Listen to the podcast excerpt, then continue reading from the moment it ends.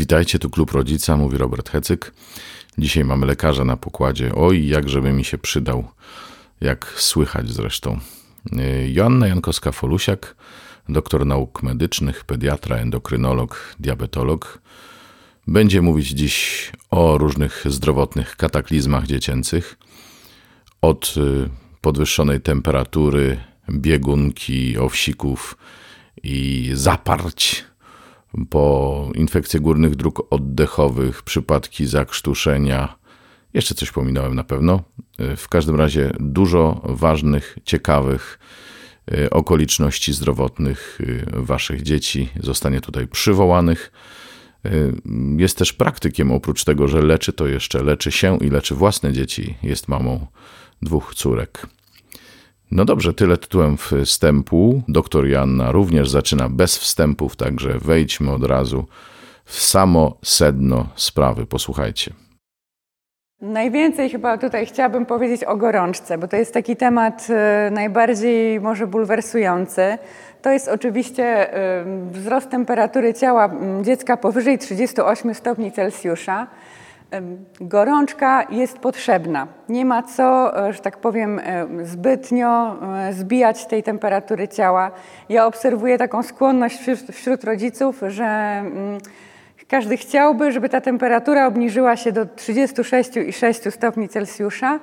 Natomiast dzieci dobrze tolerują wzwyżki temperatury ciała Najczęściej nic w ogóle nie widać po nich, że tą gorączkę mają. Jeżeli dziecko ma temperaturę ciała 38 stopni Celsjusza, to najczęściej normalnie się bawi i normalnie funkcjonuje, dlatego może to w pierwszej chwili też nie, w ogóle nie zostać zauważone przez rodzica, że coś się z tym dzieckiem dzieje.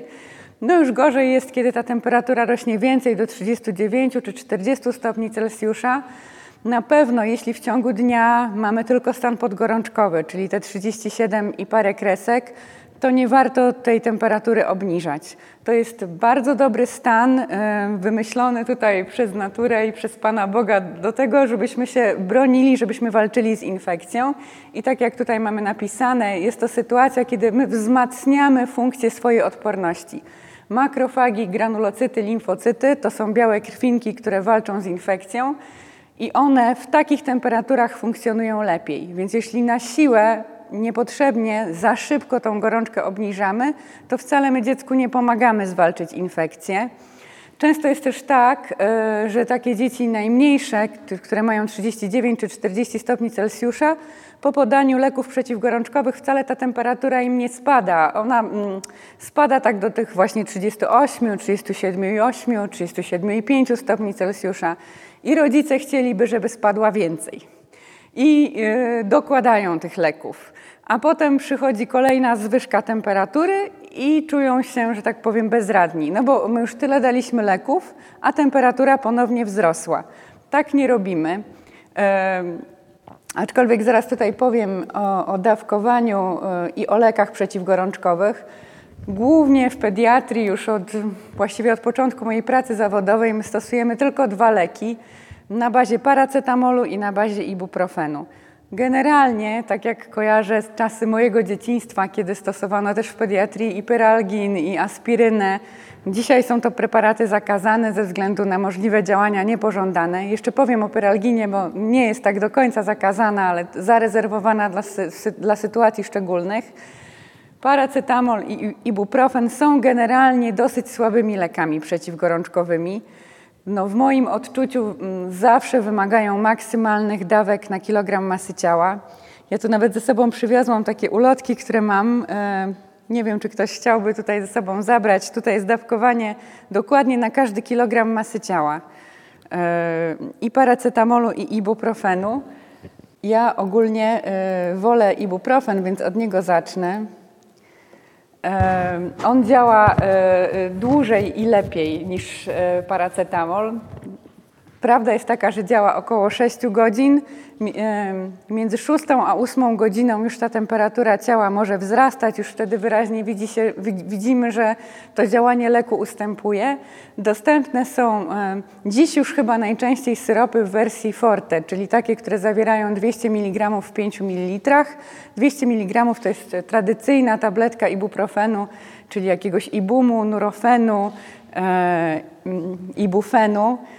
Mm, ja tam na początku właśnie są tutaj te różne preparaty. O, tutaj są różne dostępne preparaty. One się nazywają przeróżnie. Może się nazywać ibufen, ibum, nurofen, mik, bufenik, kidofen. Może też być to kidofen duo, może za chwilę o tym powiem. To jest połączenie paracetamolu i ibuprofenu. Ja nie lubię tego preparatu, dlatego też, że... Mm, kiedy bardzo często jest taka sytuacja, że dziecko gorączkuje, można by powiedzieć, wściekle. I mimo, że teoretycznie przy ibuprofenie mówi się, że możemy go podawać co 8 godzin, tak jak powiedziałam, przez 6 godzin on działa dobrze, ale między 6 a 8 godziną często ta temperatura na nowo rośnie i trzeba podać kolejny lek przeciwgorączkowy. Ja zwykle radzę pacjentom, żeby podawali na zmianę ibuprofen z paracetamolem, żeby wydłużyć ten czas między jedną a drugą gorączką. Radzę przynajmniej w ciągu dnia podawać paracetamol, który generalnie działa słabiej i krócej, ale wydłuża nam ten czas między jednym a drugim podaniem ibuprofenu. Jeśli podamy kidofen duo, czyli paracetamol i ibuprofen w jednym i po 6 godzinach znów będziemy mieć taką sytuację, że ta temperatura będzie rosła, a tak się bardzo często zdarza, to właściwie rodzic jest w kropce. Co mogę teraz podać znowu? Czy paracetamol, czy ibuprofen? Czy nie przedawkuję tych leków? Na szczęście te dawki są bezpiecznie konstruowane. Tutaj jest tak, że jeśli przekroczymy Ibuprofen, ponieważ podajemy teoretycznie trzy razy na dobę, wychodzi, co 8 godzin, wychodzi nam, że możemy go podać trzy razy na dobę. Dawka jest tak pomyślana, że jeśli podamy go 4 czy 5 razy na dobę, to nie przekroczymy e, bezpiecznych e, dawek, nie przekroczymy e, takiej, nie, nie, nie wywołamy toksyczności. Natomiast na pewno najbezpieczniej i najspokojniej czujemy się wtedy, kiedy podajemy te leki na zmianę. Ja zasadniczo nie polecam dawać paracetamolu na noc. Bardzo też często jest tak, że gorączka u dziecka taka 40-39 stopni obniża się powoli. Podajemy syrop, e, dziecko nawet przyjęło całą dawkę, bo oczywiście jeszcze są kwestie techniczne. Nie chce wypić syropu, walczy z rodzicem, e, połowę dawki wypluje, niepewność taka, czy połknęło wszystko, czy nie. W moim odczuciu zawsze lepiej jest e, dołożyć centymetr dwa leku e, niż podać niepełną dawkę, bo te niepełne dawki bardzo często są nieskuteczne i właśnie ta temperatura nam się niewiele obniży albo wcale nie obniży i znowu mamy dylemat. E, minęł, I poczekać godzinę. Moje doświadczenie jest takie, że bardzo często dopiero po zegarowej godzinie, po 60 minutach od podania leku przeciwgorączkowego ten syrop czy też szczopek zaczyna działać. No zawsze się tak mówiło dawniej, że czopek działa szybciej. To niestety nie jest prawdą. Dziś w ogóle jesteśmy w takiej, mamy taką cywilizacyjną chorobę pod tytułem zaparcia i dzieci w wieku przedszkolnym, które najwięcej chorują, najwięcej gorączkują, najczęściej też mają problem z zaparciami. Jeżeli bańka odbytnicy, czyli ten końcowy odcinek jelita grubego jest wypełniony stolcem, to generalnie e, ten lek nie ma możliwości dostać się do śluzówek, nie ma możliwości się dobrze wchłonąć z tego przewodu pokarmowego i może być tak, że ten czopek będzie działał jeszcze dłużej niż syrop. Oczywiście y, są takie dzieciaki, które y, no, rodzice nie są w stanie pokonać tutaj oporu dziecka. Dziecko za żadne skarby nie chce pić syropu, pluje, wymiotuje, robi sceny i ci rodzice przeważnie wolą podawać czopki, bo mają E, taki spokój. Podaliśmy całą dawkę, e, wiem, że na pewno podałam dobrą dawkę leku, wiem, że lek zadziała. No, ja ogólnie, przynajmniej mam takie doświadczenie jako mama, moje córy nie lubiły czopków i zawsze um, dobrym argumentem było to, że jeżeli nie wypijesz syropu, to dostaniesz czopek. To była taka silna motywacja, żeby ten syrop wypić. Ja dzisiaj widzę, że rodzice są coraz delikatniejsi i E, jak dziecko mówi, że nie, to nie. No to nie wypijesz syropku? Nie. A może czopek? Nie. I wtedy jest sytuacja trudna, bo tak naprawdę nie możemy temu pacjentowi nijak pomóc. To jest akurat slajd dotyczący paracetamolu i teraz myślę, że już możemy sobie o nim coś powiedzieć. Tutaj nawet w przypadku podawania e, czopków zalecane są wyższe dawki, takie dawki wysycające. Tutaj troszeczkę gorzej one działają niż syropy. Mm, tutaj jest mój ulubiony preparat, który się nazywa APAP Forte. To jest taki bardziej stężony paracetamol. Zwykle dostępny jest taki najzwyklejszy paracetamol Hasco. Ten paracetamol Hasco to jest taki tradycyjny syrop, tam jest tylko 120 mg paracetamolu w 5 ml i to jest bardzo słodki, bardzo smaczny syrop, który prawie w ogóle nie ma leku. I najczęściej trzeba dawać 8-10 ml takiemu dziecku w wieku przedszkolnym, żeby w ogóle uzyskać pożądaną dawkę. No to E, jest przede wszystkim dużo. Jak jest dużo, to jednak robi się ten e, syrop, mimo że jest słodki i smaczny, na takim słodkim, okropnym ulepkiem i dzieci nie chcą zwykle tak dużych ilości pić. E, dostępny jest też paracetamol w wersji pedicetamol. To są takie krople. One bardzo fajnie sprawdzają się u niemowląt, według mnie. Mają też rejestrację od, właściwie od pierwszych miesięcy, od pierwszych tygodni życia. Także to jest taki preparat, który my zwykle zapisujemy po pierwszych szczepieniach. E, wtedy jeszcze nie można używać ibuprofenu. Ibuprofen jest zarezerwowany dla dzieci powyżej trzeciego miesiąca życia. Zwykle dziecko trafia na pierwsze szczepienia e, gdzieś tam w okolicy 6-9 tygodnia życia i wtedy jako pierwszy lek przeciwgorączkowy oferujemy pedicetamol. Jest to wygodne, gdyż takie, taki mały, młody niemowlak potrzebuje najwyżej 0,7 e, e, ml tego leku, więc to nawet nie jest centymetr, jest to dosyć łatwo wtedy podać. E, to jest taka wersja dla, dla małych niemowląt z kroplomierzem. Można tam tych, tych parę kropli temu maluchowi łatwo podać. Są dzieci starsze, które też chętnie piją pedicetamol. Ja natomiast go osobiście próbowałam i on jest okrutnie gorzki. E, więc większość większych ludzi i takich, którzy, muszą wypić kilka mililitrów pedicetamolu, nie chce tego pić. W ogóle się nie dziwię. E, potwornie gorzki, ma taki prawdziwy smak paracetamolu, bo jeśli byśmy rozgryzli tabletkę, to sprawdzimy, że to jest okropnie niesmaczny preparat. Jeśli chodzi o czopki, jest dużo, dużo, dużo możliwości dawkowania, jest dużo wersji dawek i są para, niektóre się nazywają paracetamol, inne eferalgan. I warto też pamiętać, bo szczególnie my dorośli często używamy takich preparatów e, wszystko mających, tak zwanych, czyli na przykład Teraflu, Febrisan, Gripex. To też są preparaty, które zawierają najczęściej niewielkie ilości paracetamolu. No ja niestety jestem zdania, że jeżeli coś ma działać na wszystko, to przeważnie nie działa na nic. E, tu bardzo często jest około 300 mg paracetamolu, czyli mniej niż w jednej tabletce, bo taka tradycyjna tabletka dla osoby dorosłej to jest 500 mg. E, to mogę od razu powiedzieć, że żadnemu dorosłemu 500 mg nie zbije porządnej gorączki, bo to jest dawka, którą byśmy podali takiemu 20-kilowemu dziecku w przeliczeniu na syropy. Myślę, że dorosły człowiek, jeśli chciałby zbijać porządną temperaturę, taką 38-39 e, paracetamolem, to musiałby wziąć przynajmniej 3 tabletki, czyli 1,5 grama naraz. I wtedy byłaby to sensowna dawka. Z ibuprofenem już się może udać i te 400 mg, czyli ta tabletka forte albo dwie tabletki po 200 mg, przeważnie obniżą tą temperaturę, przynajmniej, przynajmniej nieco.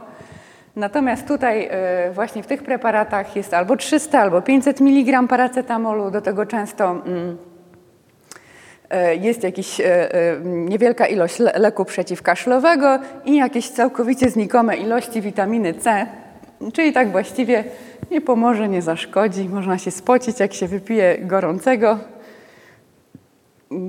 to ja jestem takim zwolennikiem, że lepiej wziąć wszystko osobno, jeśli już, e, i wziąć większe dawki, wtedy to będzie bardziej skuteczne. Są dostępne czopki z ibuprofenem, to na początku to są mm, najmniejsze dawki 60 mg, potem są dawki po 120 mg e, i też są już teraz mm, ibuprofeny w czopkach po 200 mg, rzadziej stosowane. I to już tutaj co nieco wspomniałam o tych tabletkach. E, te zwykłe ibuprofeny, czyli na przykład ibum, nurofen, ibuprom, ibuprofen, to są takie tabletki po 200 mg. Też mogę powiedzieć technicznie, że 400 e, są trochę duże i trudne do połknięcia. Ja na przykład zwykle mówię takim pacjentom, którzy w ogóle umieją łykać tabletki, bo dzisiaj też wiele dzieciaków, też wielu, wielu nastolatków nie łyka tabletek, że żeby lepiej połknęli dwa e, ibuprofeny po 200 mg niż brali te duże tabletki, bo one są nie do końca udane. Dawka dobowa e, ibuprofenu to jest właśnie e, między 1200 a 1600 mg na dobę, czyli tak naprawdę to jest między 6 a 8 tabletek tych po 200 mg. U nas w Polsce też już się pojawiły takie preparaty ibuprofeny, ibuprofenu po 600, po, po 600 mg.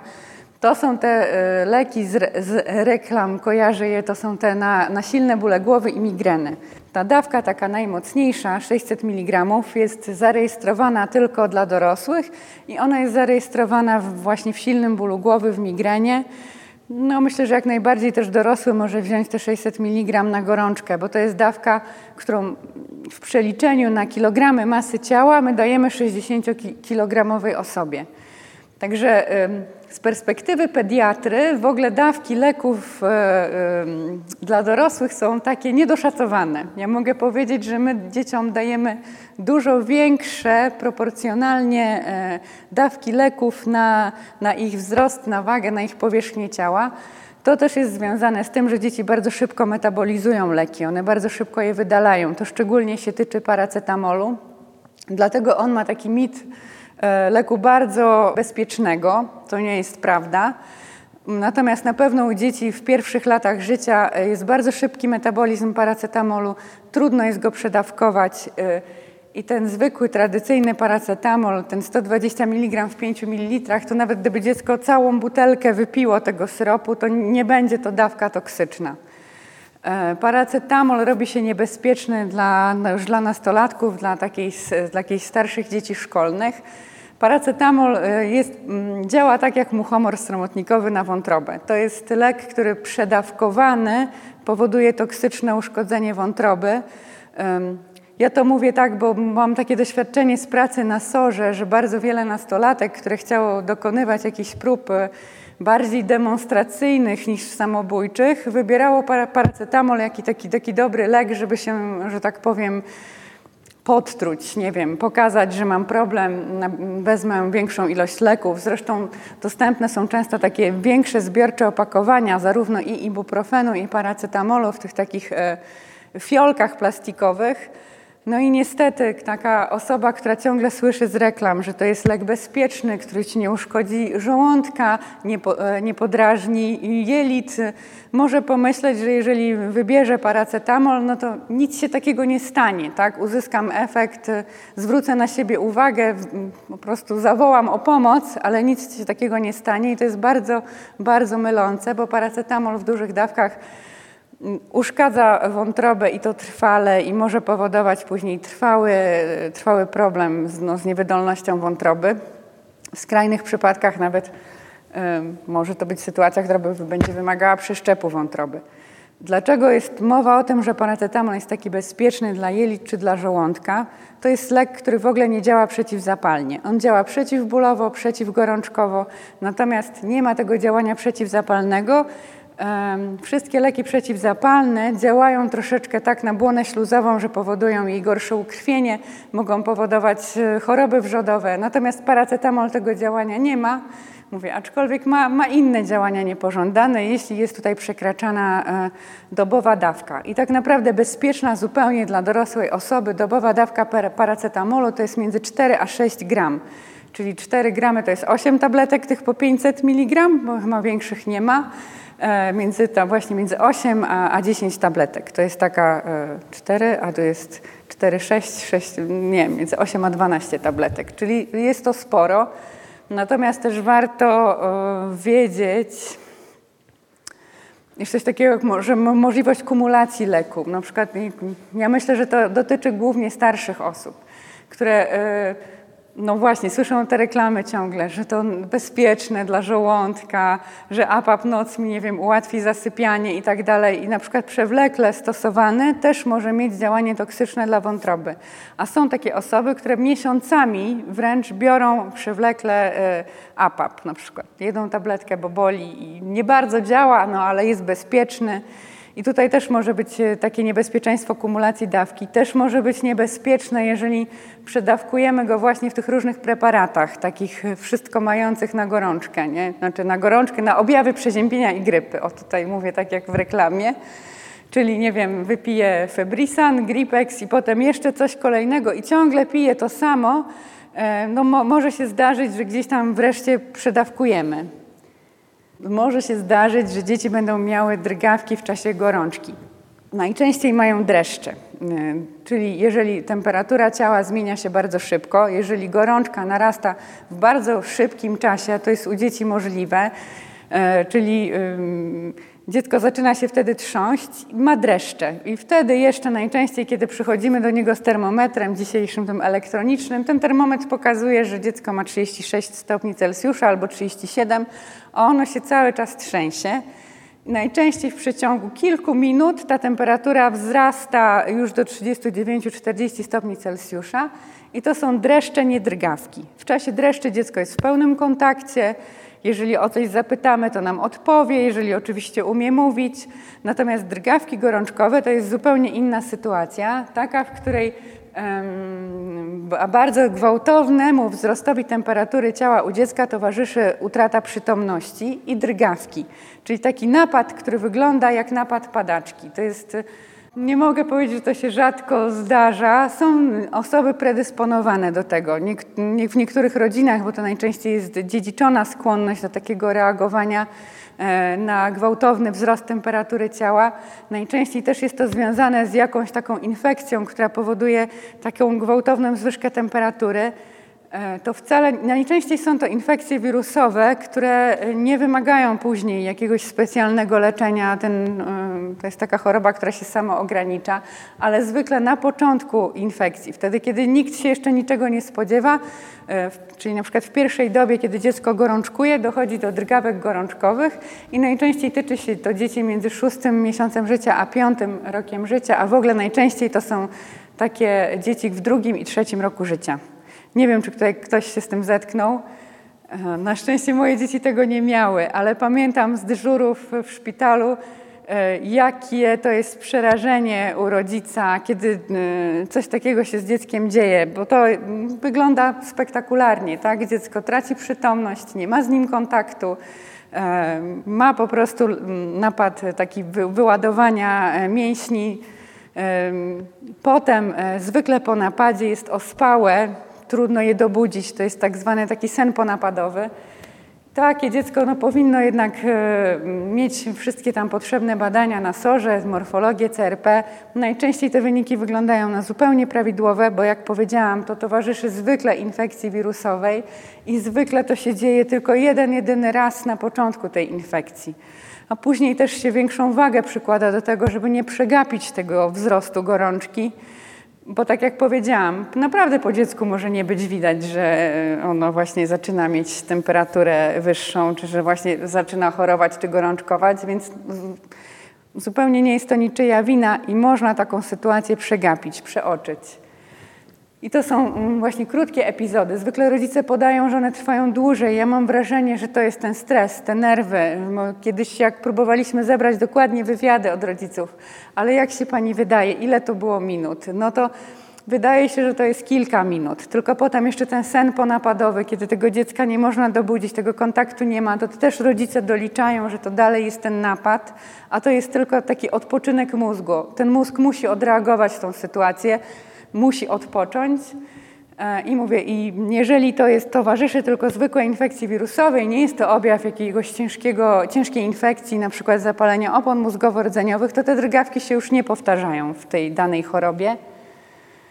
E, no tutaj to już mm, bardzo zaawansowane. Oczywiście takie napady drgawek można przerywać lekami przeciwdrgawkowymi ale najczęściej nie ma takiej potrzeby, bo to są zwykle takie napady, że gdy rodzice wzywają pogotowie, to pogotowie jak przyjeżdża, to zostaje to dziecko już w zupełnie przyzwoitej kondycji. Natomiast lęk i, i strach yy, i panika, którą te, ta sytuacja wywołała, yy, no na pewno jest duża. Co można zrobić, yy, kiedy dziecko ma drgawki?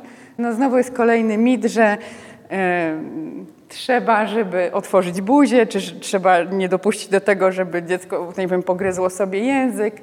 To są wszystko mity. Mm, co najbardziej y, chcemy zrobić, no to wiadomo, no chronimy głowę. Gdyby jakoś jakimś cudem się stało tak, że dziecko by dostało drgawek na przykład w czasie zabawy i było, straciło tą przytomność, przewróciło się gdzieś, upadło na jakieś klocki, zabawki, na coś twardego, to trzeba to przede wszystkim wszystko zabrać, e, żeby nie doszło do urazów.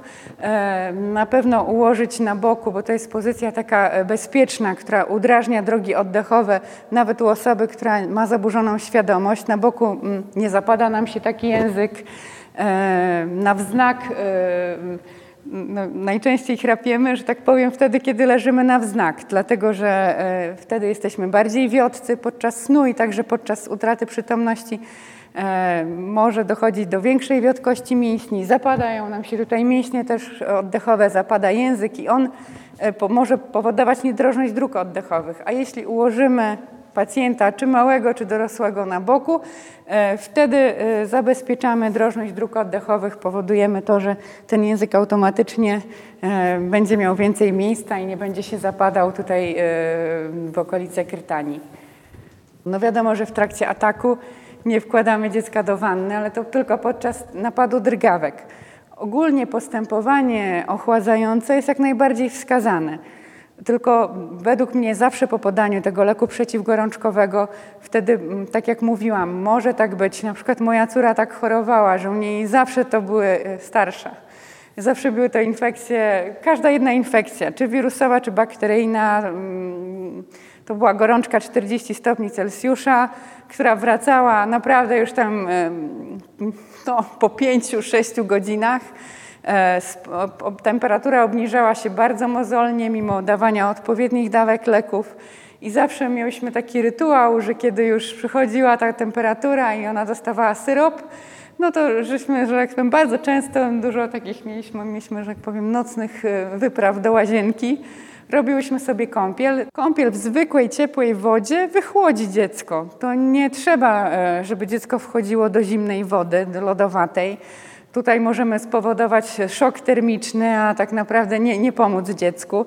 Więc y, każdy z nas wie, że jak się rozbierze w łazience y, i wykąpie, to robi mu się chłodniej potem, jak wychodzi z wody. Mimo, że temperatura w łazience się nie zmieniła, a najczęściej jeszcze wzrosła, bo tutaj y, z powodu naszej ciepłej kąpieli. Więc zwykła kąpiel w normalnej, ciepłej wodzie też ochłodzi dziecko. Jeśli robimy okłady, to też mitem jest, że najlepszy jest okład na czoło. E, najbardziej pomaga na kark i w pachwinach. To, jest takie, takie, to są takie miejsca, gdzie e, no, po prostu duże naczynia przebiegają i wtedy więcej schłodzimy pacjenta. I tak samo ja nie, nie, nie, proponuję, żeby moczyć ręcznik, bo to na przykład można po prostu mały ręczniczek pomoczyć. Ja też zawsze moczyłam w ciepłej wodzie. Wiadomo, że ta woda, jak my ją położymy na dziecko, no zaraz będzie ten ręcznik stygł sobie powoli i ten kompres będzie się robił coraz chłodniejszy, ale też nie wystraszymy dziecka, bo jeżeli takie rozgrzane, e, gorączkujące do 40 stopni Celsjusza dziecko potraktujemy zimnym ręcznikiem, no to się tylko zdenerwuje, już nie będzie chciało tego okładu ani tego kompresu chłodzącego więcej. Więc lepiej to robić spokojnie etapami, jeszcze e, jedno, co bym chciała powiedzieć o gorączce, no to jest, też jest taka grupa dzieci, które zwykle przy gorączkach wymiotują. Mają taki odruch, że wiadomo, że w gorączce, no, żeby tu nie powiedzieć za mądrze, mamy takie zjawisko centralizacji krążenia, czyli wtedy skupiamy się na tym, żeby zabezpieczyć najważniejsze nasze narządy, czyli mózg i serce, niekoniecznie skupiamy się na trawieniu. Więc to, co jest powszechnym błędem, no to e, próbowanie, e, nakłanianie dzieci do jedzenia wtedy, kiedy mają 40 stopni Celsjusza. Ja mam wrażenie, że to jest takie w naszej polskiej kulturze. Jedz, będziesz zdrowy, natomiast kiedy mamy wysoką temperaturę ciała, nasz organizm nie trawi. My wtedy skupiamy się na walce z infekcją, a nie na trawieniu. To jest dla nas wtedy czynność drugorzędowa. Więc przede wszystkim, e, no i dziecko zwykle chce zjeść, kiedy ta temperatura już się obniży do normalnej, czy chociaż do tych 37,5 stopni Celsjusza. Więc czasie gorączki nie karmimy dziecka. Bardzo często się tak zdarza, że jeśli dziecko dostanie coś do jedzenia, to wtedy wymiotuje, no bo po prostu ten przewód pokarmowy no, nie jest nastawiony na trawienie. Szczególnie jeśli y, dostanie mleko też w, w, w, czasie wysokiej gorączki, to też się zdarza, że często zwymiotuje mlekiem. Jest też paru takich delikwentów, którzy będą zawsze przy gorączce wysokiej y, zwracać wszystko, nawet te syropy przeciwgorączkowe i dlatego dla nich lepsze są czopki. Jest to taka trochę uroda, można by powiedzieć. I to właśnie córka mojej siostry tak miała, że... Asia, tu jest napisane nie podawaj nic do picia. Chodzi o to, że w czasie napadu drgawek gorączkowych, no bo tutaj ja przerzucam te slajdy, no jeżeli mamy pacjenta nieprzytomnego z jakiegokolwiek też innego powodu, to nie będziemy go próbować poić, bo możemy spowodować zachłyśnięcie, nie? Tutaj trochę jest o wysypkach, no to też jak takie, może tutaj, jak wygląda ospa wietrzna, no to tak wysypkach przy okazji chorób zakaźnych. Częstą i chyba tak po pandemii przechodziliśmy, że tak powiem, myślę jakieś apogeum ospy wietrznej było po prostu zatrzęsienie w każdym miesiącu w roku. No teraz jakoś tak ostatnie, te jesienne miesiące nie widzę ospy. Co jest ważne? No to to jest taka choroba pęcherzykowa. Są pęcherzyki wypełnione płynem. Ospa wietrzna jest y, chyba jedyną taką infekcją, która też atakuje y, w ogóle człowieka od głowy do stóp. Czyli pierwszym miejscem, gdzie pojawiają się wykwity, to jest górna część ciała, a głównie głowa, twarz, górna część klatki piersiowej. Także jak y, spodziewamy się świeżej, nowej ospy wietrznej, to pierwsze, co my lekarze robimy, to szukamy pęcherzyków między włosami. W żadnej innej chorobie nie ma e, wykwitów pęcherzykowych na owłosionej skórze głowy. Nie zawsze oczywiście, bo można mieć różne nasilenie, różne, różną ilość tych pęcherzyków i nie każdy ma je między włosami, ale zawsze te pierwsze wysiewy, tak jak pytamy rodziców, e, gdzie pojawiły się pierwsze wykwity, to one zaczynają się w górnej połowie ciała, a potem kolejne dorzuty to są do tych kolejnych partii, czyli na przykład najpierw twarz, tułów, a potem na końcu kończyny. I mm, w ten sam sposób ona schodzi, bo oczywiście te wykwity, które pojawiły się pierwsze, te też znikają e, jako pierwsze. E, kiedy można zarazić się ospą wietrzną? Najczęściej dzieciaki zarażają się wtedy, kiedy jeszcze nie wiedzą, że od swoich kolegów w przedszkolu czy w żłobku, E, tuż przed pojawieniem, przed pojawieniem się pierwszych pęcherzyków. Wtedy jesteśmy najbardziej zakaźni dla otoczenia. Dlatego ospa jest chorobą, która się błyskawicznie roznosi u dzieci, bo to jest dziecko, które rano pójdzie do przedszkola, ono się jeszcze czuje w miarę dobrze, może ma jakieś 37, tego nikt nie zauważy. Wieczorem przychodzi do domu, dostaje pierwszych pęcherzyków, no i w tym czasie już rozsiało wirus po grupie. Okres wylęgania ospy wiecznej to jest mniej więcej między 7 e, a 14 dni, średnio 10 ale też znam taką osobę, y, to akurat y, była koleżanka mojej córki z klasy, u której y, dokładnie pierwszy pęcherzyk pojawił się po trzech tygodniach od, od objawów u jej brata, czyli bite trzy, trzy tygodnie, 21 dni. Ona właśnie wtedy wyprawiła urodziny, bo najpierw mama czekała, czy będzie ospa, czy nie będzie. I już postanowiła, że skoro minęły trzy tygodnie, to urodziny wyprawi i w tym dniu na tych urodzinach tadam, piękny pęcherzyk się pojawił i, że tak powiem, wyszła z tego zupełnie ospa party.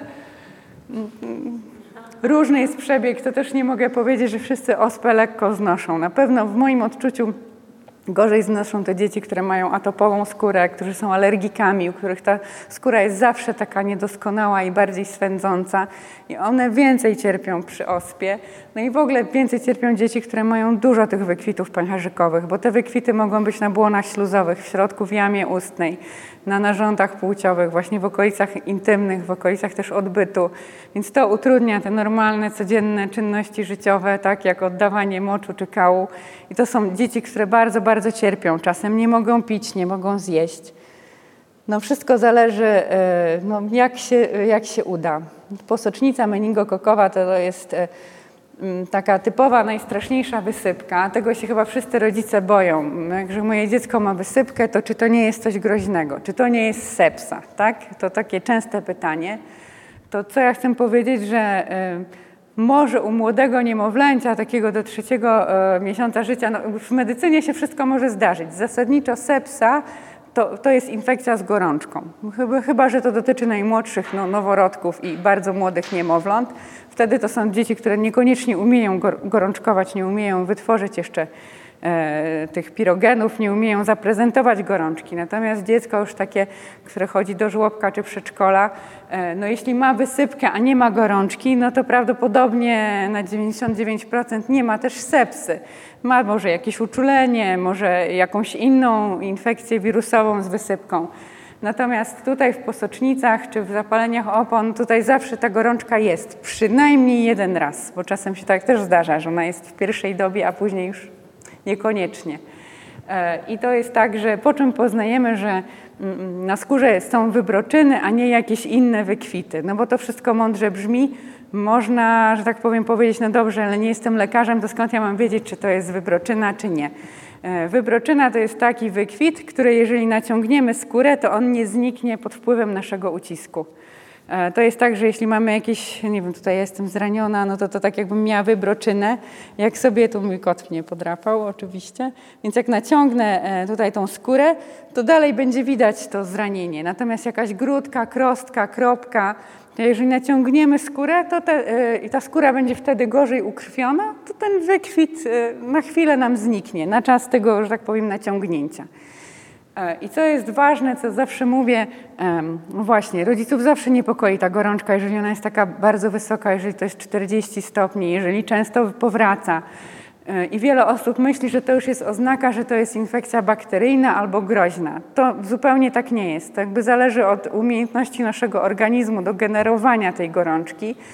E, a na co należy zwracać uwagę, to na to, jak się zachowuje dziecko, kiedy gorączka opada. Czy jeżeli podaje syrop, leki działają i temperatura ciała opada, to czy dziecko zachowuje się normalnie?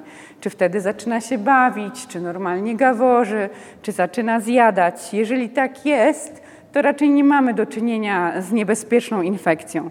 Dziecko, które ma posocznicę e, bądź ciężką chorobę inwazyjną, bakteryjną, będzie zachowywało się dziwnie nawet w okresach między gorączkami. To będzie podejrzane dziecko, takie, które nie będzie chciało się bawić, nie będzie aktywne, będzie apatyczne, ospałe, marudne, jakieś takie podejrzanie marudne. Bo że ono jest marudne, kiedy ma 39, to jest normalne. Ale zwykle dzieci są bardzo elastyczne, to są młode organizmy, które bardzo szybko są w stanie się regenerować i bardzo szybko ten, że tak powiem, wpadamy ze skrajności w skrajność. Tak? Tutaj jest blade, apatyczne, ma 39, e, w ogóle nic mu nie pasuje, za chwilę, że tak powiem, minęła godzina i wydaje się, że jest kompletnie zdrowe. Tutaj już takie drastyczne zdjęcia. Trochę o alergii, a czyli atopowe zapalenie skóry. No właściwie dzisiaj coraz więcej jest dzieciaków z alergiami, właśnie z zapaleniami skóry. Najczęściej to po, powinny tym e, wykwitom, to są różne grudki, krostki, takie zmiany rumieniowe, łuszczące. Skóra globalnie powinna być przesuszona. Najczęściej jest taka sucha, bardzo delikatna skóra, e, też taka dużo wrażliwsza na wszystkie kosmetyki czy na chemię z otoczenia. E, takim typowym miejscem już u dzieci starszych, czyli takich gdzieś od po pierwszych urodzinach, a najlepiej po drugich, gdzie po, e, pojawiają się takie wykwity atopowe, to są zgięcia stawowe, czyli to są zgięcia łokciowe, zgięcia pod kolanami, tutaj też e, okolice e, stawów skokowych. Zawsze temu towarzyszy świąt. No chyba, że już dziecko przyjmuje jakieś leki przewlekle, które te, ten świąt łagodzą. Jak wygląda świąt u niemowlaka młodego, który na przykład nie, nie, jest w stanie się podrapać, bo jeszcze nie bardzo kojarzy, która okolica ciała go swędzi. To może być tak, że on się niekoniecznie drapie, ale na przykład wykonuje jakieś takie rytmiczne ruchy w foteliku czy w krzesełku, czy cały czas się jakby ociera. Jeżeli jest brany na rączki e, przez rodzica i na przykład cały czas się ociera, próbuje, to znaczy, że próbuje się podrapać. Też znamy takich pacjentów, którzy bardzo mieli bardzo silne atopowe zapalenie skóry od bardzo młodego wieku i przede wszystkim tym objawem tego, że, że, że jest silny świąt, było to takie rytmiczne poruszanie się, bo dziecko próbuje się otrzeć o co tylko może. Pokrzywka to też taka wersja y, uczulenia. To wyglądamy jakbyśmy byli poparzeni pokrzywą. Mamy różne bąble z taką też rumieniową otoczką i to okrutnie swędzi. Tu chyba nikt nie ma wątpliwości, że to są infek- takie, no nie infekcje, tylko takie y, sytuacje z bardzo dużym świątem skóry. Natomiast te bąble pięknie znikają przy ucisku, o tak powiem. Przy tym nacisku y, to znika natychmiast. E, no świeżb to dla mnie jest nie lada zadanie. E, w ogóle świeżb e, cały czas występuje. Może to być też spowodowane na przykład, wiadomo, to nie jest nic złego kupowanie odzieży używanej, czy tam na jakichś grupach, czy w, w second handach, tylko nie zawsze rodzice tą odzież piorą jeszcze raz i może się na przykład okazać, że w ten sposób jakiś tam, czy nawet w marketach nam mówią na szkoleniach naszych pediatrycznych, że nawet kupowanie rzeczy z marketów, które są w dużych koszach, które wiele osób dotyka, czy no, warto by było je przepierać. Ja niestety nie robię tego. Dzisiaj jakość rzeczy jest słaba, więc każde pranie to jest duży minus, no ale właściwie te dzieci, przynajmniej te rzeczy dla mniejszych dzieci powinny być przepierane. Dodatkowo jakieś leżakowanie w przedszkolach, w żłobkach, korzystanie z tych samych materacy, to też często jest takie, e, że jest tu możliwość przeniesienia świeżbu. No głównie to niestety dom, ale tutaj nigdy nie ma winnych. W domu zawsze wszyscy są zdrowi. Nikt nie ma w domu tych objawów, tylko to dziecko. Więc zawsze ja wtedy staram się no, nie napadać, nie naciskać na tych rodziców. Mówię, e, żeby obejrzeli e, i rodzice siebie, i często jak mieszkają z dziadkami, to też żeby zwrócili uwagę, jak e, wygląda skóra dziadka. My mieliśmy taki przypadek, że to dziadek miał świeżb, dziadek się nie chciał leczyć. I taki bardzo młody człowiek w wieku niemowlęcym kilka razy musiał mieć kurację w szpitalu. Mama nie była w stanie wpłynąć na tego dziadka, nie miała możliwości mieszkać samodzielnie. No, nic nie pomagało tak też bywa. Natomiast może się to zdarzyć, to jest taka bardzo też swędząca choroba, e, nieprzyjemna i swędzi głównie w nocy i po kąpieli, gdzie, kiedy ta skóra się rozgrzewa. E, u starszych właśnie głównie dotyczy to kończyn, czyli takich okolic pośladki, pachwiny, e, tutaj te okolice intymne i dłonie i tutaj te, takie te części kończyn, a u niemowląt może to być na całym ciele. To zupełnie tak nie wygląda typowo. Natomiast te grudki są takie mocno wypukłe i tak czuje się pod skórą, jakby coś tam było. To nie jest takie proste. No tutaj najlepszym leczeniem jest e, maść siarkowa, ja mogę powiedzieć, e, tradycyjna, o charakterystycznym zapachu. Najlepiej 3-4 dni się smarować, a potem wreszcie wykąpać. I potem trzeba też wyprać wszystkie rzeczy, to jest ważne. Tak samo jak przy leczeniu owsików, o tutaj jest, mamy akurat zdjęcie świeżbu. E, e, ja jeszcze tam powiem może tak dwa słowa o owsikach, bo to jest teraz, bo w ogóle to jest temat na topie, uważam. Ja myślę, że nie jest możliwe, żeby dzieci w przedszkolach nie miały owsików, dlatego że owsiki są bardzo zaraźliwe. Dzisiaj mamy też taką mocno przetworzoną żywność. E, i to, co my jemy i to, w jaki sposób żyjemy, nas mocno predysponuje do owsicy, bo owsiki lubią słodkie. Ogólnie dzieci jedzą głównie węglowodany. I to owsiki bardzo lubią taki klimat w jelitach, gdzie jest dużo węglowodanów. Natomiast e, to jest tak, że no wiadomo, że owsiki składają jaja w okolicy odbytu i to się dzieje w nocy, więc absolutnie można tego nie zauważyć. Ja zawsze toczę boje z rodzicami, no ale ja nie widzę tych owsików. Owsików się nie zobaczy e, w ciągu dnia u dziecka. E, I może naprawdę nie być żadnego jakiegoś wyraźnego objawu owsicy. Czasem mogą być bóle brzuszka, ale nie muszą wcale. E, no, na przykład rodzic mówi, no ale przecież ja nie widzę, żeby się drapał, albo nigdy nie widziałem, żeby były jakieś owsiki. No mnie się zdarzyło w życiu zobaczyć owsiki i to zawsze były, były, były nocne dyżury, druga, trzecia w nocy, jak na przykład przyjeżdżało dziecko z bólem brzucha, no ja wtedy zawsze dokładnie badałam i sobie tam też zaglądałam w szparę pośladkową i dwójka rodziców mi zemdlała, jak pokazałam owsiki. To pamiętam jak dzisiaj. Ja mówię, o widzi pani, no to jest przyczyna tego bólu. Mówię, widzi pani tutaj taki owsik, fajt, poleciała. Jest to tak... E, no naprawdę czasem się zdarzy, jeżeli jest jakaś masywna inwazja, te, masywna owsica, że jakieś pojedyncze, jak powiem, przybłędy się trafią w kale, ale to znaczy wtedy, że to już jest bardzo mas, masywny proces. Owsików też nie wykrywają tradycyjne, refundowane badania kału na jaja pasożytów. bo to musi być albo wymaz ze skóry, wymaz z okolic odbytu, albo jak to ja pamiętam z dzieciństwa, że mamy jakąś taką taśmę albo szkiełko na noc, żeby te owsiki złożyły na to szkiełko jajo. Kiedyś były takie technologie. Natomiast dzisiaj w Polsce jest tak, że jedynym refundowanym, czyli darmowym badaniem dla pacjenta jest badanie kału na jaja pasożytów a w ciągu dnia tam jaj owsików tam nie będzie, bo one są tylko w nocy składane na skórze i potem te owsiki sobie z powrotem wędrują do góry, do innych części jelit, do wyższych odcinków jelit i tam sobie dalej żyją i się namnażają. Ładne są takie reklamy teraz Pyrantelum, taka żółta główka się porusza, właśnie wczoraj widziałam. Także ja się w ogóle bardzo cieszę, że te leki mm, na owsiki są dostępne bez recepty, bo to był zawsze bardzo duży temat tabu i jakiś taki szalony wstyd, nieadekwatny zupełnie do sytuacji się pojawiał w rodzicach, że jak to moje dziecko ma owsiki. Moim zdaniem jest to nieuniknione w przedszkolu, bo jeżeli to dziecko się podrapie e, po pupie, że tak powiem dosadnie, a wiadomo, że niekoniecznie umyje dokładnie rączki, jeśli w ogóle je umyje w przedszkolu. I pójdzie e, z toalety i będzie się bawiło zabawkami e, w sali przedszkolnej, no to te jaja zostawi na zabawkach. I one, te jaja na tych zabawkach, na powierzchniach, na stołach, na krzesełkach, na klamkach są długie tygodnie, jeśli nie lata.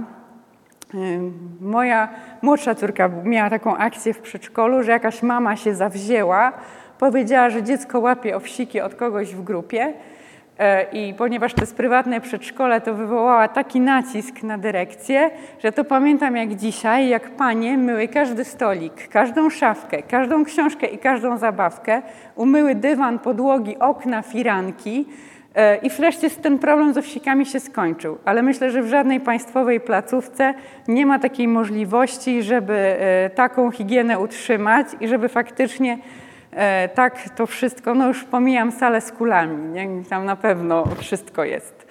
Także ja jestem zwolennikiem te, tego, żeby, e, żeby leczyć dzieci na owsiki e, raz na jakiś czas, bo mi się wydaje, że w skupiskach i nawet też na początku w tych niższych klasach podstawówki one no nie mają szansy uniknąć tego. Często nie ma mydeł, tak? Ja mam pytanie. Mhm. Pyrantelum. Tak, od, czter- od kilku lat już. Dlatego są też te reklamy. I syrop, i tabletki. To znaczy ja tak robię. Dzieciom w wieku przedszkolnym. Mimo, że nie wiedziałam, czy mają psiki, czy nie, ale mój lekarz pediatra powiedział, że jeżeli mamy psy i koty, to. Eee, I to wydaje mi się trochę mit, bo owsik jest typowo pasożytem ludzkim. E, I generalnie, od, to, ale to jest takie dobre wytłumaczenie. Można zwalić na psa i na kota, nie? Oczywiście e, ja jestem zdania na przykład, żeby przeleczać. No ja e, tutaj nie chcę się kłócić, jeżeli ktoś ma jakieś dobre metody naturalne, ten olej z dzikiego oregano, czy... Ja wierzę też w takie metody, no ale e, większość dzieci Według mnie to jest bezpieczne. To jest bardzo stary lek, który jest bardzo długo na rynku. Nawet mam takie doświadczenia, że jeżeli mamy były y, w drugim i trzecim trymestrze ciąży i wiedziały, że mają owsiki, bo miały drugie dziecko w przedszkolu i na przykład mówiły, ja widziałam u siebie owsiki, ja się źle czuję, mnie ciągle swędzi pupa, e, to ja mówiłam, że uważam, że jest lepsze dla dziecka, żeby mama wzięła i no po prostu no te owsiki no, produkują toksyny, zabierają nam witaminy, no nie ma co kryć, no z czegoś żyją. I naprawdę te mamy urodziły zdrowe dzieci. No na pewno nie w pierwszym trymestrze, bo, ale to jest lek, który może być stosowany w ciąży. On się praktycznie nie wchłania z przewodu pokarmowego. Tu mogłaby być taka dyskusja, no ale my dzisiaj mamy nieszczelne jelita. Normalnie się nie wchłaniał, ale może się trochę wchłania. No jest w, w moim odczuciu znikoma toksyczność. Ja się go nabrałam. Ja się na przykład, ja teraz biorę mocniejsze leki, bo ja minimum dwa razy do roku sama biorę sobie zawsze coś na owsiki na pasożyty w ogóle.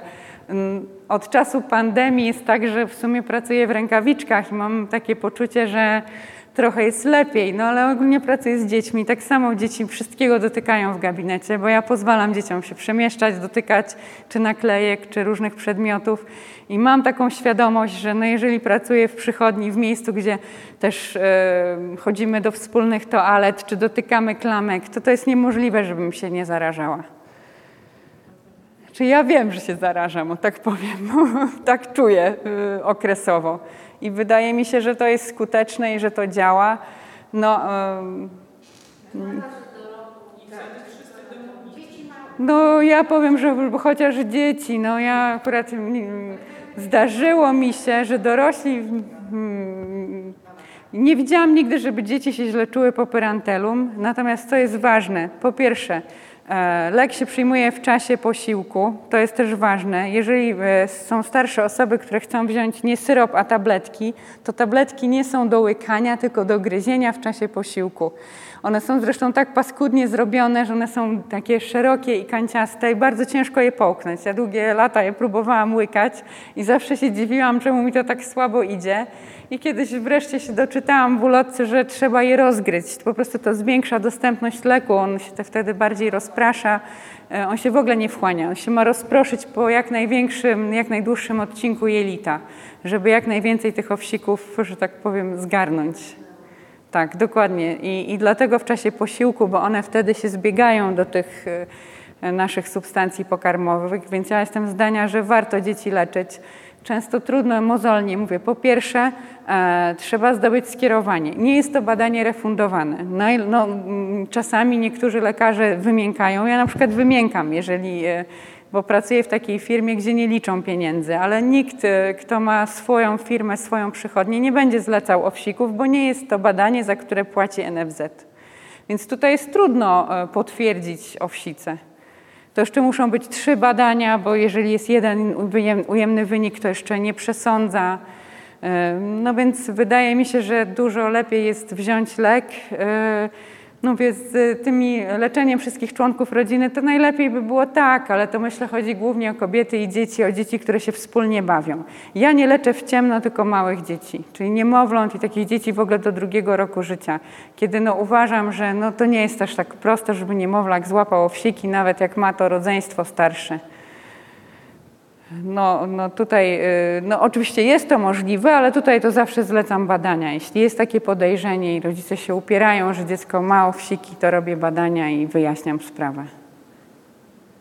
To jeszcze powiem krótko może o biegunkach. To jest, kiedy e, oddajemy więcej niż trzy na dobę stolce lub e, jeden stolec, który jest bardzo luźny, płynny, ma większą objętość lub jeśli widzimy w stolcu domieszki śluzu, krwi e, no i ma nieprawidłową konsystencję, to wtedy też możemy mówić o biegunce. To, co ja zawsze rodzicom mówię, że ostra biegunka nie trwa dzień, dwa, bo każdy, każdemu się wydaje, że to dzień dwa, no trzy to jeszcze może być, ale no niestety dzieci, które nie mają odporności, które często pierwszy raz mają kontakt z wirusem, to tak jak ja mówię, że to co się działo z dorosłymi przy pierwszym kontakcie z COVID-em, tak? Pierwszy raz zawsze chorujemy dłużej i mocniej. E, I tak samo dziecko, które pierwszy raz przechodzi jakąś biegunkę, e, na przykład rotawirusową, będzie chorowało długo, to jest naprawdę lekko dwa tygodnie. To tydzień to lekko, a często dwa. I zawsze, e, ja się zawsze z tym zderzam. E, no ile to ma trwać? To trwa już tydzień. To jest ciągle w definicji tylko ostra biegunka, bo ostra biegunka to trwa do 14, a według niektórych książek nawet do 21 dni. I tak jak tak naprawdę jest.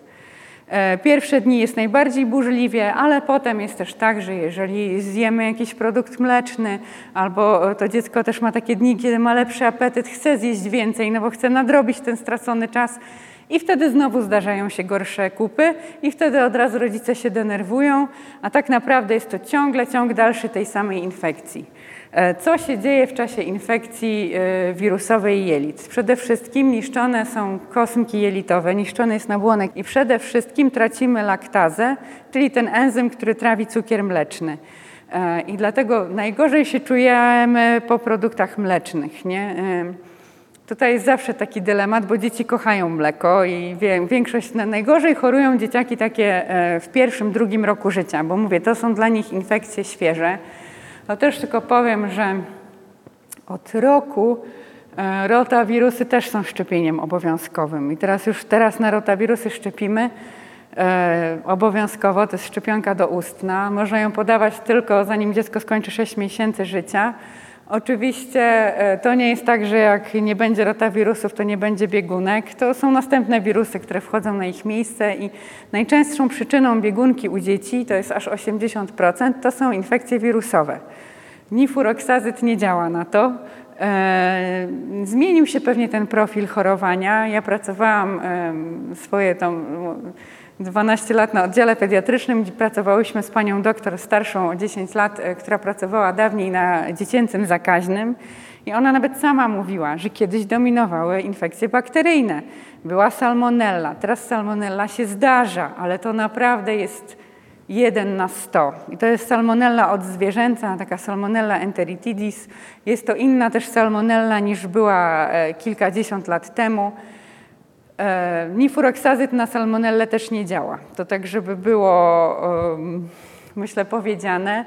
Ja czasem daję nifuroksazyt w syropie, jeśli bardzo silne jest przekonanie w rodzicu, że tylko to pomoże dziecku. Jeżeli rodzic ma takie silne przekonanie i chce bardzo, żebym ja dała ten syrop, to ja jestem takim człowiekiem, że ja się nie kłócę, bo uważam, że zawsze efekt placebo też istnieje. No jeżeli ktoś w coś wierzy, to to będzie działało. Więc e, dlaczego ja mam zabierać taką, nie wiem, nadzieję czy poczucie tego, że będzie lepiej? Nie jest to, no, korona mi z głowy nie spadnie, natomiast staram się przekonywać do leków, które moim zdaniem działają lepiej. Eee, no ja najbardziej lubię e, racykadotryl. Teraz to, kiedyś był tylko hidrasek, to jest oryginalna nazwa. To jest niestety e, tak, taki lek, który jest na receptę. Ale to jest jedyny lek, który tak naprawdę działa na objawy. On, bo w czasie infekcji wirusowej jelit, to poza tym, że ten nabłonek jest niszczony, tracimy tą laktazę, to też mamy zahamowane wchłanianie wody z jelit.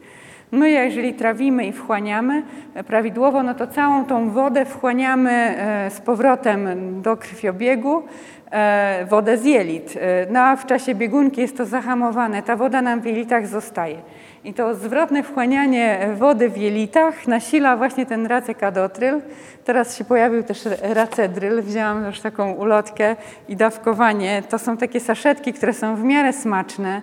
Niestety minusem jest to, że trzeba to podawać trzy razy dziennie, ale to jest lek, który zmniejsza ilość wody y, w stolcu i naprawdę działa. Ja mam paru rodziców, którzy y, wracają po ten lek. Mieliśmy kłopot, bo w ubiegłym roku od grudnia do wiosny nie było w ogóle dostępnego tego leku w aptekach. W ogóle mamy różne problemy z dostępnością leków. W przeciągu ostatniego roku jest z wieloma lekami bardzo różnie. No i ten e, lek też długi czas nie był dostępny, ale wrócił. Na pewno ważna jest smekta, czyli te substancje adsorpcyjne, które wiążą różne substancje znajdujące się w przewodzie pokarmowym. Tak naprawdę badania naukowe ma tylko smekta. Dużo popularniejsza jest ta sektan, bo jest przyjemniejszy trochę w smaku, natomiast nic nie potwierdza jego działania. To jest taki trochę e, żelatynowy glut. No smekta jest takim prawdziwym adsorbentem, tak samo jak aktywowany węgiel, który ja w dzieciństwie gryzłam, jak miałam biegunkę, to mam takie, to dla mnie trudne wspomnienia. Moja siostra przepadała za tym węglem, a ja tylko pamiętam, jak musiałam jeść tabletkę za tabletką i robiło mi się niedobrze i wszystko mi podchodziło do gardła, aczkolwiek jest to tak samo dzisiaj też uzasadnione, tylko dzisiaj żadnego dziecka się nie namówi, żeby gryzło węgiel. Natomiast to jak najbardziej działa. Na szczęście, jeśli chodzi o dorosłych, no to mamy dostępny aktywo, aktywny węgiel w kapsułkach w dużo większych dawkach i dzisiaj ja się bardzo cieszę, bo mogę sobie ten węgiel połknąć, nie muszę go gryźć. E, I, to naprawdę działa. To działa oczywiście jak gąbka. To wchłania nadmiar wody w jelicie, wchłania też toksyny produkowane w czasie infekcji, bo my sobie wtedy nie, nie radzimy z tymi toksynami w jelicie. E, według nauki tylko o kilkanaście godzin skraca czas trwania biegunki. Nie ma takiego leku, który by skrócił tak znacząco ten czas trwania. Ale zawsze mówimy, że chociaż jakaś tam godzina na plus to jest zysk. Także na pewno najważniejsze jest nawadnianie. E, fajne się też pojawiły preparaty, no bo ogólnie nawadnianie, to co ja zawsze mówię rodzicom, na co zwrócić uwagę, bo o, bardzo też często rodzice określają mam wrażenie, że na przykład mówią, że tych stolców było dużo więcej. No ja patrzę na takie dziecko, które waży 12 kilo i myślę sobie, że gdyby 8 stolców oddał, to już naprawdę powinien leżeć i nie ruszać ani ręką, ani nogą. A rodzice mówią, nie, no było 8. No i pytam, ale 8 to takie popuszczenia, czy to była duża objętość? Bardzo często jest tak, że jak 8 razy zmienili pieluszkę, bo jakiś kleksik był, czy śladzik, czy troszeczkę śluzu, oni już zmieniają, no bo nie chcą, żeby się odparzył, no bardzo dobrze. To już to liczą jako e, pełne wypróżnienie. E, a no na szczęście to nie jest taki. No i trzeba to tak jakby wszystko zsumować, ile było dużych takich e, na prawdziwych, że tak powiem, kup. No i przede wszystkim, czy dziecko oddaje mocz. To często jest trudno zauważyć, no bo jeżeli kupa jest bardzo luźna, dziecko jest w pieluszce i rodzic widzi tylko, że jest duża ilość treści płynnej, ale nie umie zidentyfikować, czy to jest mocz, czy stolec, no to, no to warto e, wtedy jak bardziej uważnie się takiemu dziecku przyjrzeć. E, na pewno jest też tak, że odwodnione dziecko będzie apatyczne, pokładające się nawet mimo braku gorączki, nie będzie chciało się bawić. Jeżeli jest dobrze nawodnione, e, no to będzie właśnie chciało się bawić, bo dzieci nawet jak są chore, to się chcą bawić. Jeżeli, no, to jest taka naturalna potrzeba, więc tutaj trudno jest tą potrzebę zahamować. Dobrym sposobem jest naciskanie na płytkę paznokciową i sprawdzanie powrotu włośniczkowego. Nie wiem, czy to powinnam rodziców uczyć. Jeżeli jesteśmy dobrze nawodnieni, e, to natychmiast jak naciśniemy sobie na paznokieć pod warunkiem, że nie mamy jakiejś hybrydy i to u mnie się tego nie da sprawdzić, no to natychmiast ten e, paznokieć blednie i znów e, wraca. I to jest właśnie powrót włośniczkowy. Jeżeli to się dzieje tak szybko, że blednie i zaraz się robi normalny kolor, to znaczy, że mamy prawidłowy, mniejszy niż dwie sekundy powrót włośniczkowy i znaczy, że nie jesteśmy odwodnieni. Bo suchość śluzówek, napięcie, elastyczność skóry to są parametry bardzo złudne. Przede wszystkim, kiedy, ja pytam tak, kiedy piło ostatni raz, kiedy ostatni raz siusiało? Zawsze moje kluczowe pytanie, czy był mocz po nocy? Czy był w pampersie mocz po nocy? Jeżeli po nocy mocz był, a jestem w pracy kolejnego dnia, to znaczy, że dramatu nie ma. No i jeżeli dziecko, mimo że oddało tyle tych stolców, mi chodzi i zagląda do szafek e, w gabinecie, to znaczy, że nie jest jeszcze źle. E, no właśnie, no gorączka nasila te objawy. E, na pewno dziecko może się odwodnić w krótkim czasie, niestety. Może to być kilka godzin i dwie godziny i czasem są takie biegunki, że naprawdę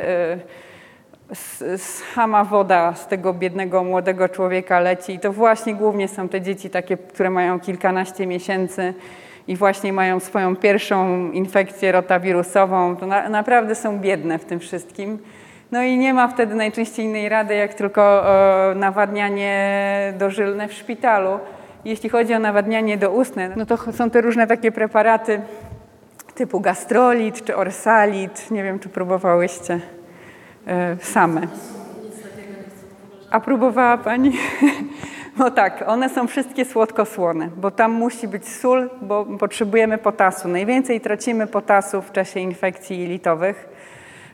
I na przykład gastrolit jest oparty na rumianku. On smakuje jak ekspresowy rumianek, posłodzony i posolony. Dzisiaj e, konia z rzędem no może jedno na, na 100 dzieci w ogóle zna smak rumianku takiego ekspresowego. Więc jeżeli on nie wypije rumianku zwykłego, ekspresowego, to tym bardziej nie wypije gastrolitu. No ale gastrolit jest już powiedzmy tylko na receptę. E, ja po orsalicie sama dostałam odruchu wymiotnego. Pamiętam raz chciałam, e, ja mam takie wrażenie, że praca na pediatrii dała mi przekrój, że ja przechorowałam myślę wszystkie te choroby, bo ja nie chodziłam do przedszkola. Mam dzieckiem, które od razu poszło do szkoły i większość chorób przerobiłam już jako dorosły, y, tak, muszę tak powiem, młody lekarz. I no straszne, że tak powiem, jest ten orsalit. Pachniał jak malina, a smakował jak trucizna. Jedyną radą na te preparaty jest podawać je takie ani ciepłe, ani zimne, bo to najbardziej neutralizuje ten smak. Jeżeli nie jest to ani bardzo gorące, ani też lodowate, to musi być letnie. To jest tylko wtedy możliwe do wypicia i tylko jakby krótko po zrobieniu. Także jak robimy tą porcję, to nawet jeżeli dziecko nie wypije tego na raz, to my już tego nie odgrzewamy, nie wiem, nie podajemy zimnego, tylko wylewamy, bo to się już nie da wypić. Pojawiły się takie lepsze wersje. To nie do końca są doustne płyny nawadniające, które mają skład taki jak kroplówka, bo te słono-słodkie to mają. To jest skład jak kroplówka. Wszystko idealnie dobrane, tylko co z tego, jak nikt tego nie chce pić. No mówię, jeden na 20 może jest taki, co to pije chętnie i nie ma z tym problemu. Są takie musujące elektrolity, na przykład się pojawił Elektrowit Junior. I one smakują reklamowane są jako uzupełnienie minerałów dla sportowców, dla ludzi aktywnych i też są wersje dla dzieci, ale tam jest potas. Może mniej niż w tych kroplówkach, że tak powiem, typowych doustnych, ale wielu pacjentów się uratowało na tym, bo taką musującą oranżatkę cytrynową to jeszcze wypiją. I tutaj nie ma tego posmaku solnego. Jest taki po sobie po prostu jakiś najczęściej e, cytrynowy, egzotyczny czy coś w tym stylu.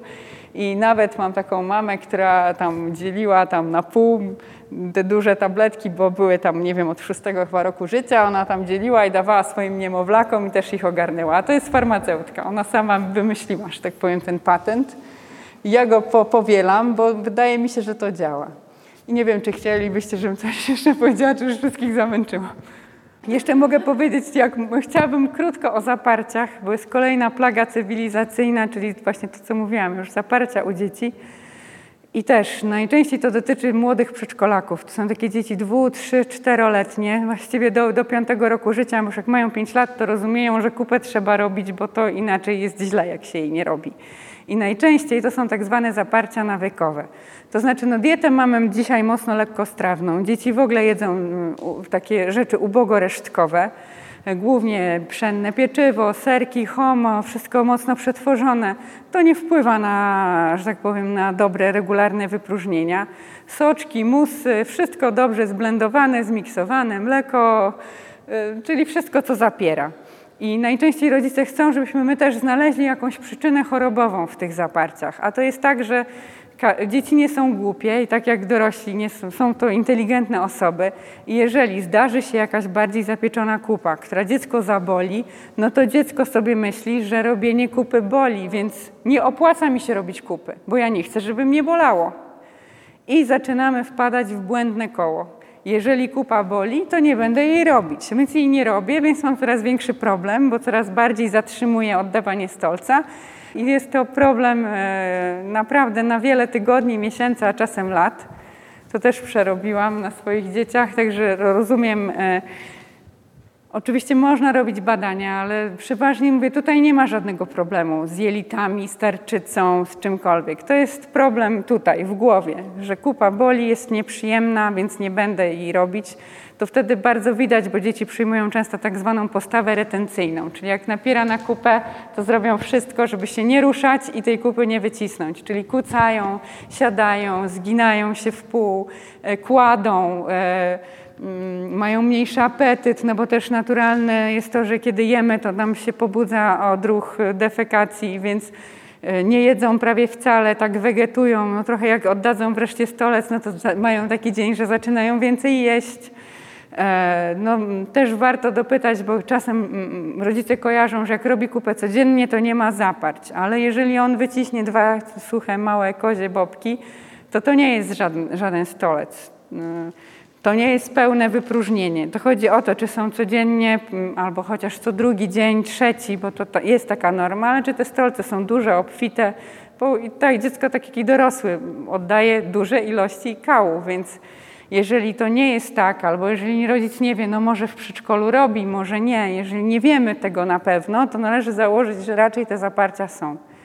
Jest to droga przez mękę, ale da się z tego wyjść podajemy dzisiaj, może nie, to nie są takie typowe przeczyszczające leki, ale głównie no, niwelujemy skutki bólu, więc podajemy takie preparaty, które powodują, że stolec się robi miękki, plastyczny i miękki jak ciastolina, że jak oddają dzieciaki stolec, to to przestaje boleć, jest jednocześnie zwiększa się objętość tego stolca, on jest taki łatwiejszy do zgubienia.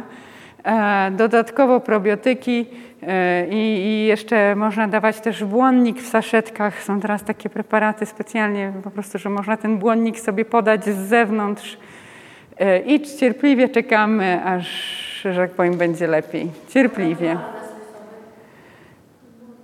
To znaczy... Jeżeli to jest już bardzo mocno zapuszczone, to najczęściej tam są po prostu jakieś korki k- skałem gdzieś tam, e, więc e, ja mam takich rodziców, którzy bardzo chcieli natura- naturalnymi sposobami, ale dziecko było już tak zablokowane, to trzeba by było naturalnie zawsze jeść zdrowo. A jak on na przykład wiele tygodni czy miesięcy jest źle i potem ma już jakieś zalegania kału, to trudno jest to gdzieś, to, to wyżej będzie lepszy stolec, ale na dole jest wszystko zapieczone i trzeba moim zdaniem trochę to, e, jak powiem, poluzować i wtedy jak najbardziej ta dieta i naturalne sposoby tak. Ale ja tak raczej nie, nie widzę tego, żeby to tak e, ruszyło od razu po pestkach czy po kefirach.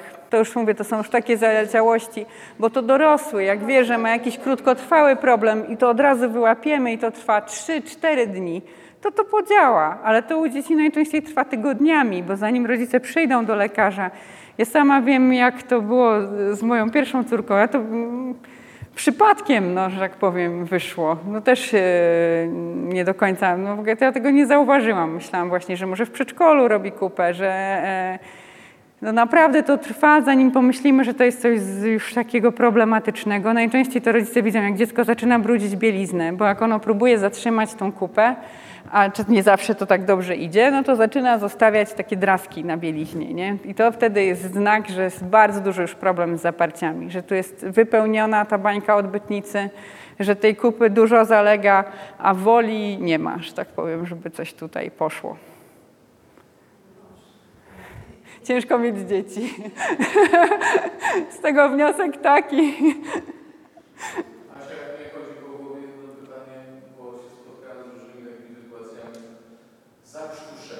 No to jeżeli mamy takiego mniejszego delikwenta, no to przede wszystkim to robimy takie uderzenia między łopatki. Najlepiej to położyć sobie tak, żeby grawitacyjnie wypadło nam tutaj. O, tutaj podtrzymujemy twarzyczkę na dłoni i tutaj uderzamy między łopatki, to ma być pięć uderzeń. E, I prawdopodobnie, e, że tak powiem, to, to ciało obce powinno, e, że tak powiem, wypaść. Z ością to najczęściej, jeśli się wbije, to ona mm, nie powoduje, bo ości są cienkie, ona nie powinna powodować takiego typowego zakrztuszenia, czyli powoduje przepływ powietrza, ale na pewno daje ból i dyskomfort i może z czasem dać obrzęk.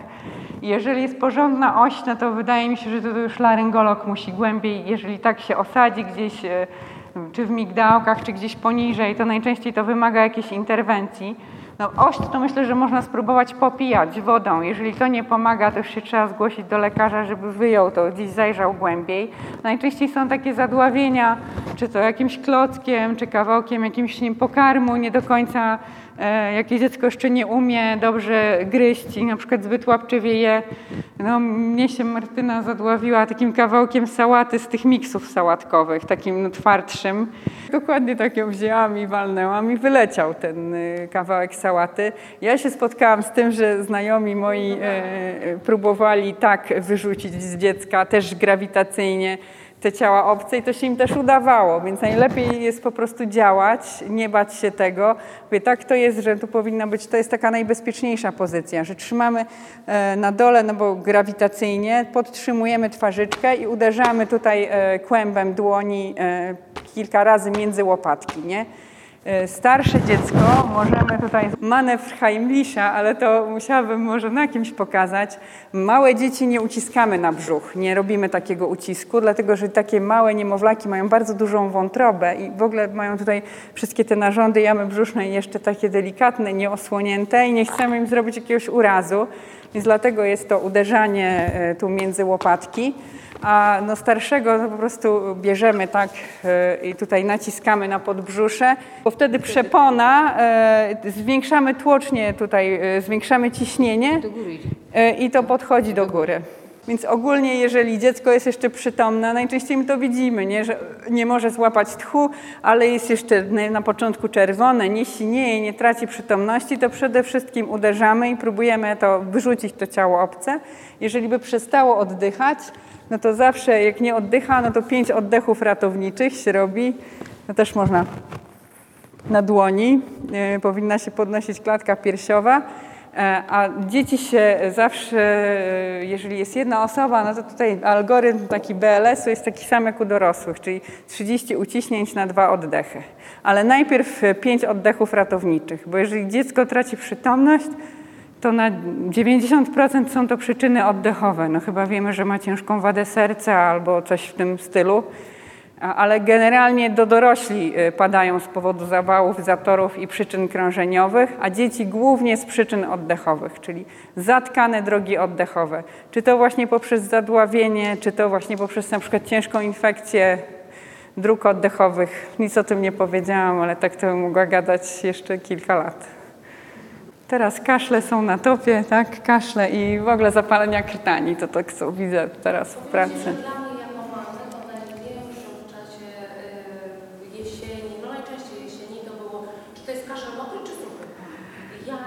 E, tak naprawdę to, o, właśnie to też chciałam powiedzieć, to nie jest aż takie ważne, nie? czy on jest mokry czy suchy. Ja mogę powiedzieć, że na początku infekcji jest też zwykle raczej suchy, ale czy on jest idealnie suchy, czy miejscami lekko mokrawy, to nie jest takie ważne, bo z innego powodu kaszlemy, kiedy zaczynamy chorować, a z innego po kilku dniach, kiedy e, najczęściej mamy konkretny kaszel wilgotny, e, gdzie się coś tam nam odrywa. Na początku, jeżeli mamy jakąś infekcję wirusową, na przykład boli nas gardło, my to dorośli odczuwamy, mamy trochę kataru, e, to jeszcze nie mamy tutaj nic w oskrzelach, ale kaszlemy, ponieważ mamy podrażnione i zranione przez wirusa drogi oddechowe.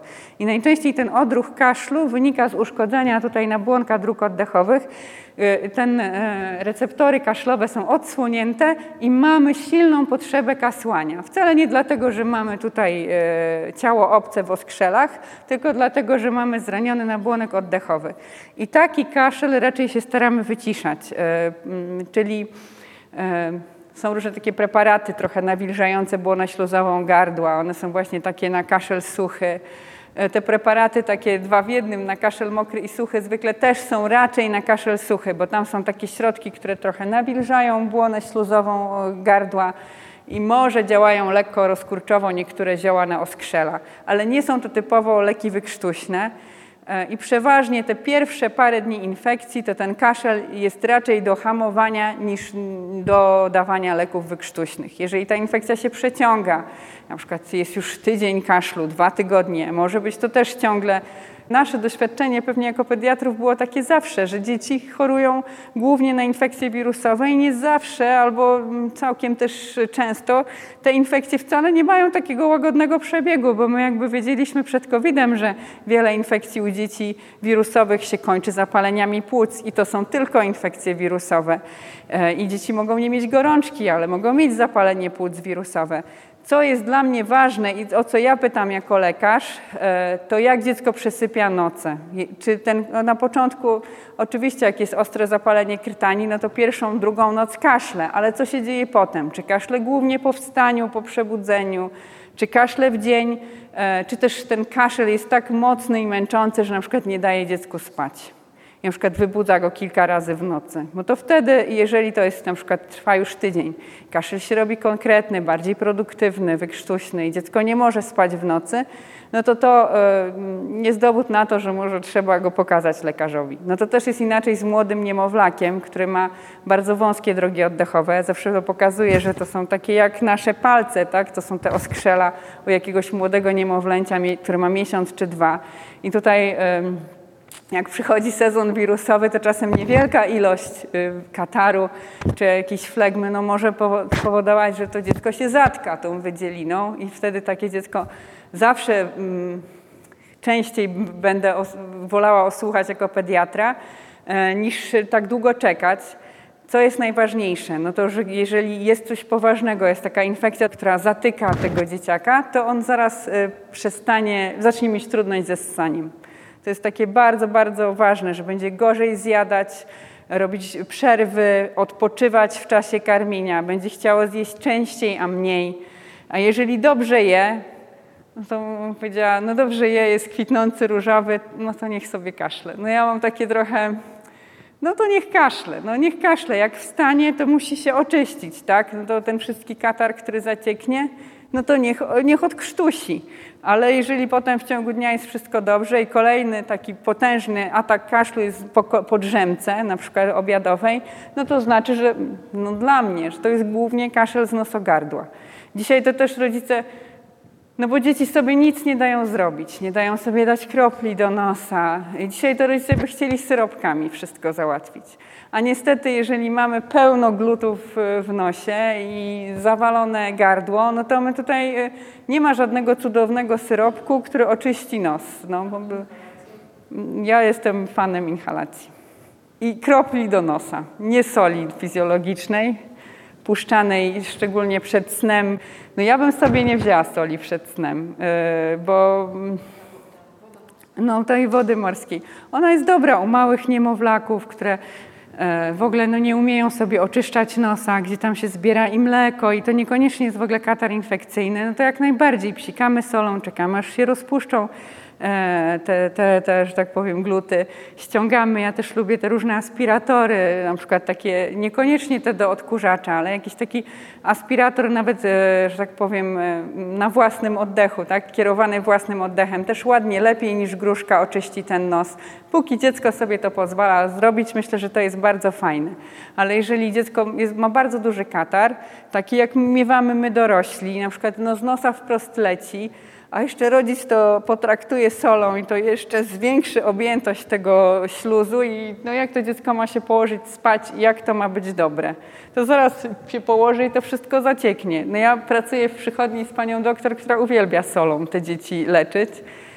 Ja nie wiem, no ja tak zawsze mówię rodzicom, żeby robili to, co oni by zrobili. Czy mówię, pani jak ma katar, to bierze pani krople do nosa, czy yy, sól? No i raczej mama mówi, że weźmie zwykłe krople albo jakąś tabletkę właśnie z pseudoefedryną, taką jak to jest w tych jakichś nurofenach zatoki.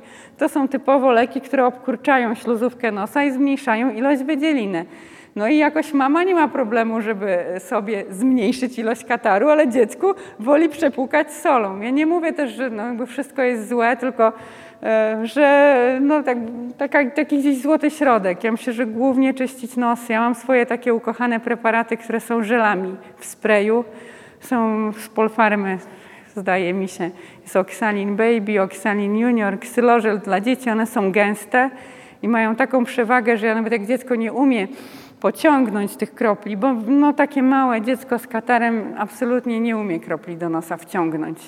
E, raczej to jest tak, że my psikamy i to wszystko natychmiast wylatuje, e, a to są takie gęste, galaretowate, śluzowe e, zawiesiny i one się trzymają w tym nosie więcej mimo wszystko nawet bez współpracy dziecka wrażenie jest, że działa.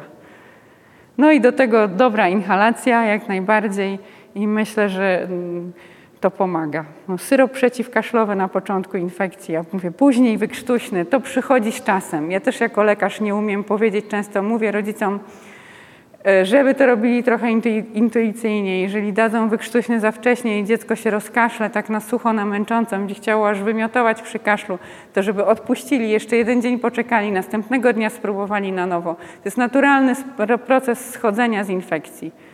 E, że najpierw mamy rzadki, wodnisty, wypływający katar, a potem ten gęsty zielony, który tak naprawdę nie znaczy, że właśnie mamy e, infekcję bakteryjną, tylko tak działa nasz organizm. Jak sobie radzimy z infekcją, to zaczyna nam gęstnieć katar, on się robi bardziej żółty, bo tam jest więcej leukocytów, więcej tych granulocytów, które walczą, walczą z infekcją. Są złuszczone, martwe nabłonki.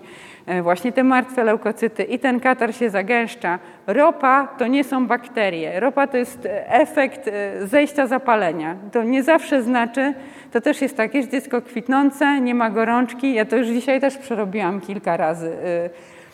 Ale ma taki brzydki, żółty katar. No i chciałabym oczywiście w domyśle antybiotyk, żeby katar nie był żółty. I to jest wszystko fajnie, bo jak się da antybiotyk, katar nie będzie żółty, ale dziecko za chwilę wróci do tego żłobka i do przedszkola i, i, i ten żółty katar powróci tak samo, jak y, wraz ze żłobkiem. No, no i to nie jest żadna droga, nie? Jeżeli... No, to już koniec. Produkty mleczne właśnie, czy to prawda, że jak dziecko ma katar, to nie powinno się podawać jakiś ser, mleka? To znaczy na pewno jest lepiej, tak, wszystkie produkty mleczne nasilają refluks żołądkowo-przełykowy. Bardzo często jest tak, że te dzieciaki, e, bo żadne dziecko nie powie, że ma zgagę takie małe, no bo to my dorośli wiemy, co to jest zgaga. Więc e, na pewno jest tak, że w czasie infekcji gorzej nam pracują zwieracze, czyli ten zwieracz między żołądkiem a przełykiem działa słabiej. E, u dzieci te w ogóle tutaj mm, no, przewód pokarmowy jest też krótszy, więc są tu krótsze odcinki. Jeżeli tam zje mleczko przed spaniem, krótko przed spaniem, a ma infekcję, to mamy duże prawdopodobieństwo refluksu. No i ta kwaśna treść żołądkowa będzie się cofała i dodatkowo podrażniała drogi oddechowe, czyli będzie nasilała produkcję śluzu i będzie nasilała kaszel. I ja to widzę szczególnie u takich młodszych dzieci, szczególnie u tych, które jeszcze mają a to dwulatki też bardzo często zasypiają z butelką. No, to jeszcze wiele dzieci musi mieć mleczko do snu. No i wtedy to jest takie błędne koło, nie? Nie wiem, czy tak te, te, serki, ale te, to mleczko przed spaniem, czy na zaśnięcie, no bo to jest taki rytuał. To, to na pewno podkręca nam i nakręca nam tą infekcję. Dziękujemy bardzo. Dziękuję również za wysłuchanie mnie. Mówiła doktor Joanna Jankowska-Folusiak. Bardzo dziękujemy pani doktor i dziękujemy oczywiście wam, że dotrwaliście z nami do końca. Zapraszamy na kolejne wydania Klubu Rodzica. Wszystkie podcasty, zarówno z tego cyklu, jak i w ogóle wszystkie nasze podcasty wspólnotowe, znajdziecie na stronie internetowej www.koinoniagb.pl łamane przez podcast. Bardzo jeszcze raz wszystkim dziękuję i do usłyszenia.